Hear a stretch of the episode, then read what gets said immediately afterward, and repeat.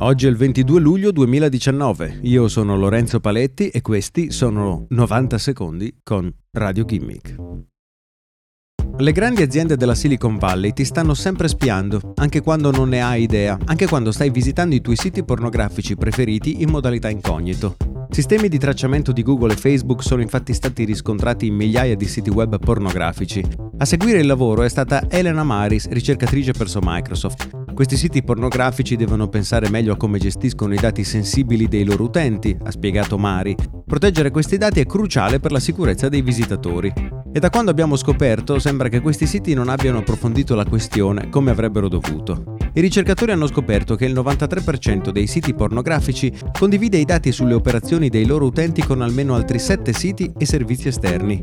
Il tracciamento viene eseguito attraverso cookie che permettono a diversi siti di riconoscere uno stesso utente mentre si sposta da una piattaforma all'altra.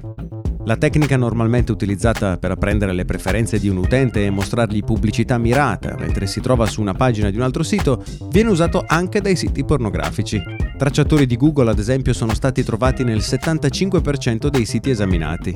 Che uso possono fare di questi dati Google e Facebook? Non è chiaro, soprattutto considerato che entrambe le aziende si oppongono alla pubblicazione di contenuti pornografici sui loro siti.